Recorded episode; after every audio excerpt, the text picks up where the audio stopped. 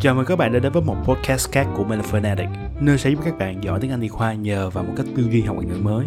Và hôm nay chúng ta sẽ cùng tìm hiểu về cụm In the setting of. In the setting of là một cụm mà chúng ta thường sử dụng để đề cập đến một yếu tố xảy ra song song, đồng thời với chẩn đoán hoặc là tình trạng hiện tại của bệnh nhân.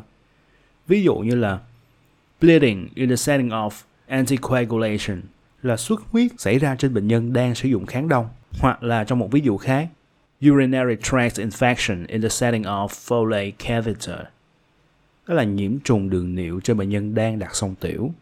Thế thì cái yếu tố song song này chúng ta không có hàm ý mang tính đổ lỗi. Mà người viết hay người nói ở đây chỉ đang chỉ một cái mối liên quan nào đấy giữa hai yếu tố song song. Do đó, trong những cái ví dụ vừa rồi, thì in the setting of, nó mang ý nghĩa là in patients with hoặc là when the patient has. Chỉ đơn giản như vậy thôi. Còn nếu như chúng ta muốn khẳng định yếu tố nền, yếu tố song song là nguyên nhân của bệnh, là nguyên nhân của tình trạng hiện tại của bệnh nhân, chúng ta sẽ sử dụng cụm due to hoặc là secondary to.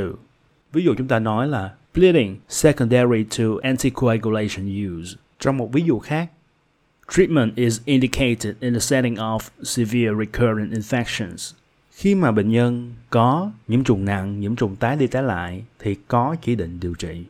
Như vậy, tóm tắt lại nội dung.